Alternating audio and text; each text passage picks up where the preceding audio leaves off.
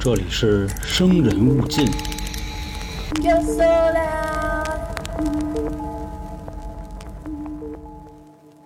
问一个特别扎心的问题啊，就是这个话很难听，但是呢，也是很多人都会面临的一个情况，就是想没想过咱们啊，就有一天父母老了，还没有自理能力了，什么这个老年痴呆了，自己出去玩去走丢了，或者呢就是炕上拉炕上尿啊，那我们做儿女的呢也没空照顾，因为我们得出去卷去，甭管是在自己家门口卷的，还是这个外出打工啊，到大城市去卷的。都有可能没时间照顾父母，甚至呢，我们自己不打算要孩子的啊，就是一直丁克，可能丁到岁数了，另一半没了，我们也不能自理了。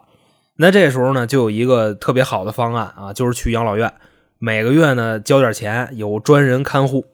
你像那种好点的养老院呢，一个月基本上一万多到大几万全有。相对这个条件差一点的，几百块钱一两千的也有，免费的都有。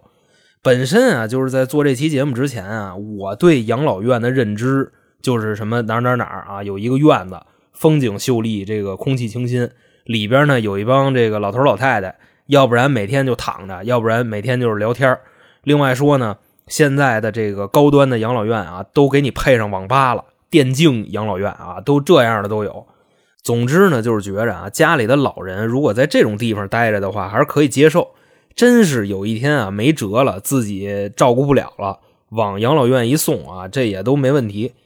但是呢，想是这么想，待会儿啊，我这个故事一讲完，有这个计划的朋友们啊，就得琢磨琢磨了。那我要说的是一件什么事儿呢？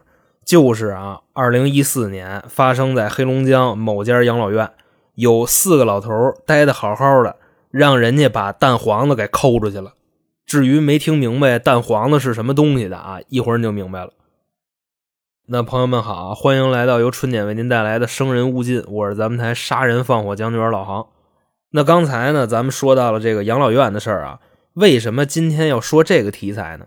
主要呢，我觉得这个可能跟我们大部分人都有关系，因为谁都会变老的，也都会丧失自理能力。前一阵子的时候呢，我在这个网上啊搜素材的时候，我无意间看到一个视频。视频的内容呢，就是我刚才说的一个东北老哥让人家把这个蛋黄子给抠了。那我把那个视频啊给各位放一下，一听你就明白发生什么了。但是呢，咱们这没话啊，我就把那个音轨放一下就成了。那天他说了，我告我喇子给你嘎下来吧。我说你嘎我懒干啥？他说我作为药材。他说我想要你这喇子。我寻思这玩意也没啥用呀，我就给你呗。完，他就乐了。你以为这是个玩笑话吗？是啊，他掏出刀了吗？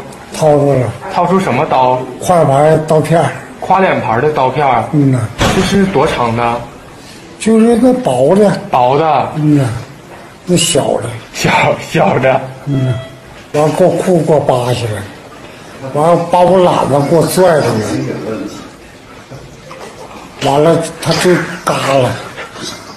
嘎我这咋拽这个疼啊？他说你这脸咋这么黄呢？我说叫你给我嘎的，我瞅我嘎我这懒子，我操嘎你！他说你要不老实，我就打你。啊，赶到早晨吗？嗯呐，啊，然后屋里都没有人，没有人，没有人。就我个人。整个这个过程有多少分钟？他怎么割下来的？不长不大会儿就割下来了，取出来了完洗不洗？拿洗脸盆洗不洗？啊，他就穿花兜里了。直接就揣兜里了。嗯，嗯，然后那你呢？疼吗？打不疼呢？那他最后给你缝上了吗？白线白线缝衣服的，用什么针？有大针，大针，大针多长啊？你比量一下，这么长。一寸长，嗯呐，一寸长的大针给你缝上，缝了多少针？缝了四五针呢，那你当时当时喊人了吗？没喊。哦，你家都有什么人？家爹妈都没了，哥哥也没了，姐姐也没有了，有没有亲属呢？还有表弟，还有仨侄子。听见了吧，各位？我当时啊，我第一次瞅见的时候，我真的啊，就是咱实话实说，非常不厚道，我笑了，给我乐的都不行了。我心说，就这大哥他得就招谁了，得多招恨呀！这么大仇，把他根给摘了。我操，嘎我懒呢！我操你妈啊！反正就这事儿啊，办的还挺利索，还他妈挺讲究。把人家命根子摘了吧，又拿那个缝衣服的线给缝上了啊，弄得还挺好。那从这段对话啊，我们就能听出来，在采访的时候啊，旁边的记者一直在拼命的憋笑。主要呢，也是这东北这老哥啊，太逗了，命根子让人给拔了啊，还能这么谈笑风生啊，就非要嘎我懒儿啊。我寻思我没用，我就给你呗。但实际上呢，他其实是智力有问题啊，还真的不是说这老哥有多云淡风轻。那首先说呢，被采访的这个人啊，叫段凤友，当年五十多岁。在这个对话的最后啊，老哥也是说了啊，自己的这个父母、哥哥姐姐都去世了，他现在啊，唯一的亲人就是表弟加上三个侄子。但是呢，这些人啊，也不在他自己身边，这些人都在河北呢，他是在黑龙江。大概啊，是在二零一四年的七月十号左右，这个段凤友老哥被送到养老院，然后呢，待了十多天，这不让人把命根子给取了吗？蛋黄子给抠了，多倒霉啊！你就说，那么这个事儿啊，它怎么就会发展成这样呢？咱们啊，还得从二零一四年七月二十二号开始说。那这个地点呢，在黑龙江绥化市青冈县。真祥镇的一家敬老院，当天下午的时候啊，养老院里边的这个看护人员啊，就是正常的巡视，就发现啊，有几个屋子里边啊，一共三个老头就不对劲。现在的时间呢，基本上就是午休已经结束了啊，这三个还在床上躺着，而且呢，就是不光躺着，还在床上哼唧，就是 就就就大概这意思啊，面部表情非常的痛苦，就呲牙咧嘴的。医护人员呢过来就问说怎么了啊？这个大爷们，结果那甭说了，被子一撩开，底下全是血啊，都已经这浸透了。说那问问吧，怎么回事？然后呢，这仨大爷现在基本上已经都说不了话了啊，直接这个医护人员就就对吧？发现了谁这么狠啊？说这太残忍了，仨大爷就被送往了医院，从这个绥化啊拉到哈医大寺院去了，大概一百多公里，到那儿就开始抢救。等到后来啊，情况好过来点了，你再问他们，有的人就说了，说害我的这个人啊叫王忠，也是敬老院里边的一个人。那提到这个王忠啊，咱们介绍一下，丫为什么这么狠？首先说呢，这人四十六岁，是一男的，智力有点问题，算是一智障，情绪呢就是极其不稳定。之前啊有过那种自残的行为，但是呢他倒没说自残给自己蛋黄子抠了。那具体啊，就是智障到一什么程度呢？据这个养老院啊旁边一个药店的员工说，说有一次呢，这个王忠来我们这儿买一瓶两块钱的药，然后他手里呢拿着五块钱，从进屋把这五块钱往案子上一拍，扭头就走，明白吗？就是不找钱，然后药也不要了，就那么走。哎，这个老板买药给完钱了，拜拜，就这么一个情况。不过呢，说这个人啊，倒不是总犯病，他是一阵一阵的。因为这人只有四十六岁嘛，在养老院里边也算一位壮汉了，壮丁。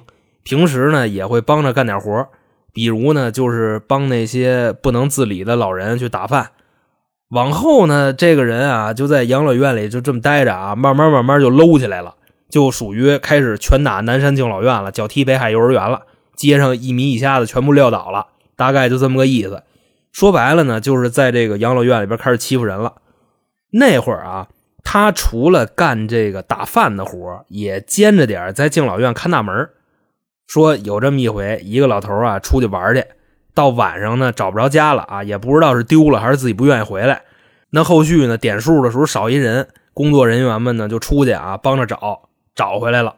但是啊，从此之后，王忠他不看门吗？每次看见有老人啊想出去遛弯去，他就连打带骂的啊，大脖溜子就给你搂回来。久而久之呢，王忠在这个养老院里边啊，他成了这个大扛了，他成头板了，说话啊特别有力度，就逮谁骂谁。所有这院里边老头老太太全怕他。那到了二零一四年七月二十二号这天啊，也不怎么了，就是可能因为打点饭什么的有矛盾啊，谁比谁少一口，他抓了人把肉吃，就那意思啊。这个王忠在中午吃饭的时候就喝了点酒。反正呢，具体喝多少没说，就是喝大了。琢磨着啊，要不就泄泄愤，要不就追求一下刺激。在下午的时候呢，他就准备干操蛋事了。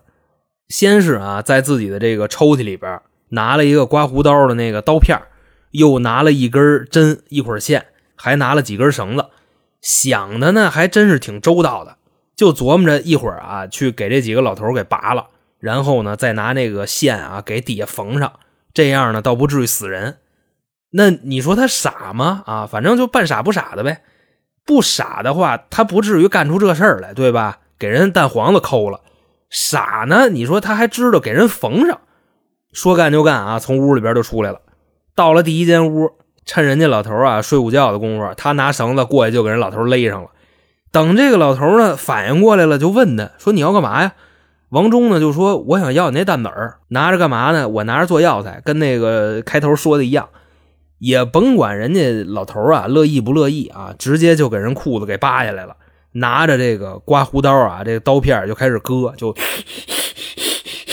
割完了，嘣，给人蛋黄子挤出来啊，掉炕上了，把人家那根也给拔了，拿到这个脸盆里边啊，冲冲涮涮的，揣兜里，最后呢，给人老头下边给缝上了。临走的时候呢，跟人老头说。那意思啊，你要是敢告诉别人，我就打死你。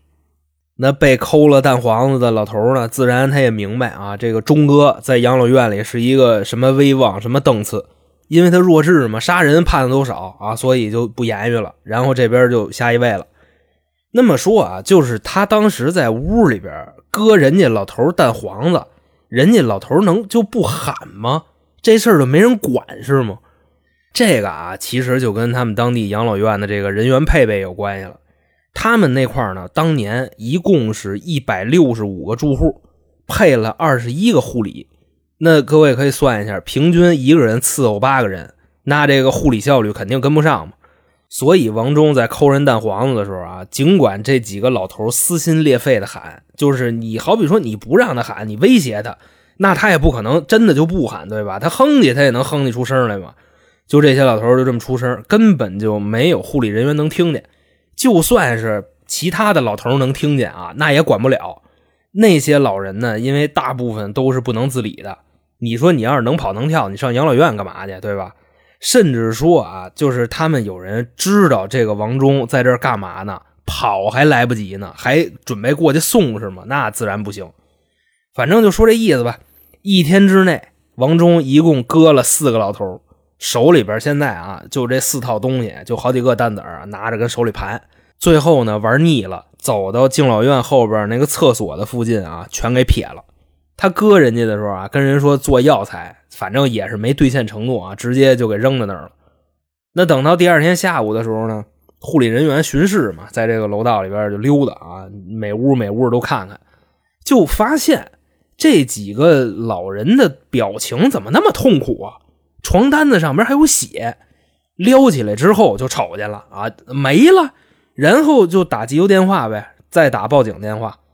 等这个急救车来了，把三个老头都拉走了，警察也来了，就开始问怎么回事说呢，这个王忠给三个老头蛋子给摘了。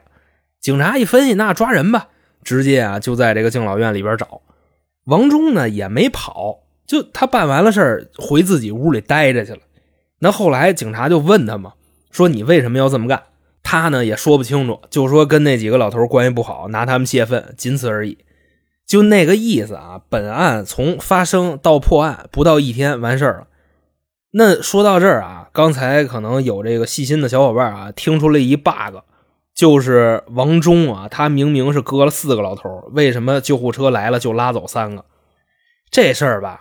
也算是这个敬老院里边的护理人员马虎了，因为这个王忠在割他们的时候啊，也就一直在威胁，说真的，你们要是敢说，就就打死你们，就这个那个的，还真就有一个漏了，知道吧？就那些老头看他们在屋里边叫唤的挺惨，都送医院去了。殊不知，本次事件还有一个云淡风轻的老哥，就是开头咱们放的那位，他是被抠了蛋黄的，喊的动静没那么大。甚至啊，他自己跟这个记者说，压根儿就没怎么喊，所以呢，护理人员也没发现他。直到后来啊，前边三个老头都送走了，院长带着其他人再检查的时候，说：“呀呵，还漏一个啊！赶紧这也送医院吧。”那当时呢，就问他说：“您怎么不喊呢？”老哥就支支吾吾的啊，就嗯那咋地的，也说话也不利落。后来呢，一分析，这位老哥智力方面也有点问题，索性呢又叫了一车，赶紧往医院送。那最后说呢，这四个人都被送往了哈尔滨的哈医大四院。那到了医院之后呢，人大夫傻了，说这几个老头招谁了？谁这么狠啊？为什么给人蛋黄子抠了？养老院那院长就问说：“那怎么办呀？”大夫说：“这有治吗？”大夫说：“你不扯淡的吗？对吧？你这都隔了一天了，昨天的事儿，今天你说你捡回来，你再给装上，那肯定没戏呀。你本身你要是当天来的，你从绥化开车去哈尔滨一百三四十公里，也得最快俩小时吧，早就没戏了。外加上那些蛋黄子也让王忠扔到土里边了，踩没踩不知道啊，反正肯定是糟践了。就跟那什么似的啊！一说到这儿，我想起那个《天龙八部》最后一集。”就是阿紫给那俩眼珠子都抠出来，还给尤坦之，直接扔地下了。那你说那玩意儿还能要吗？反正啊，就说这意思。这四位老人全部丧失了自己的这个生殖器官。那等到了第二天呢，这些老人的家属啊，除了开头那位淡定的老哥，其余的全来了陪床照顾。另外说呢，这些老人的医药费啊，也是当地民政部门给掏的。那个智障王忠啊，他没钱赔。那就说呢，这件事啊，在当年反正闹得特别大，只不过就是在二零一四年的时候啊，短视频还不太行呢，所以很多朋友也没看见。那说完了这个事儿啊，就是大家发现没有，通篇就有一个比较奇怪的地方，各位肯定会有疑问，就是这个案发的地点啊，它叫养老院，对吧？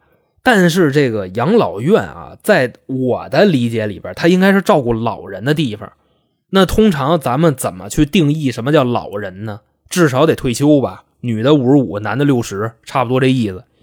那你说本案的凶手四十多岁就住养老院，那咱再换句话说啊，故事的开头那个被害人云淡风轻的东北大哥段凤友，他当年也不到六十，他五十多岁。那这养老院的年龄浮动这么大吗？行凶的这个王忠四十六岁了，他跑这个养老院当扛把子去了，外加上啊，他还是个智障。所以他就去欺负那些没有自理能力的老人。那除非呢，这些老人的家里边儿女什么的啊，有这个道上的大哥大姐，你甭管黑道白道啊，反正有道上的，勤来这儿看看，估计可能不会挨欺负。那关键是谁家这个道上大哥大姐有头有脸的，让自己爹妈住这儿啊？更多的啊，其实都是那些孤寡的老人，要不就是没儿没女的，要不就是儿女进城打工了，给他们放当地养老院了。那就这事儿呢，后来我也琢磨半天啊，最后呢，我是看了一眼当地那规定，我明白了为什么能这么去分配。说的是呢，在这个大城市啊，你那种好的养老院一床难求，但是呢，这个乡村的养老院啊，通常都住不满，平均的这个叫什么呀？上座率、上炕率，或者说入住率，大概也就百分之七十。那剩下百分之三十呢？你说你让他闲着啊，那不糟践了吗？所以啊，也吸纳了一部分那些当地啊没有经济来源的五保户。什么叫五保户啊？这跟低保户还有区别。低保呢就很简单，你像城里的没有经济来源和劳动能力的人，一般呢就是政府会给你发钱，最低生活保障。那五保户呢，就是乡镇的贫困人员了。另外说，五保户都是保什么呢？保吃、保住、保穿、保医疗、保安葬，这么个五保。要是有孩子呢，还保子女教育；有孩子就六保了。那这个养老院呢，空了百分之三十，剩下的啊也是吸纳了一些五保户。所以你就想啊，就是把这些有病的、没病的、不能自理的、智障的、岁数大的、岁数小的都搁一块了，小的欺负老的，这个事儿的概率就很高。那咱们对于养老院的理解是这样吗？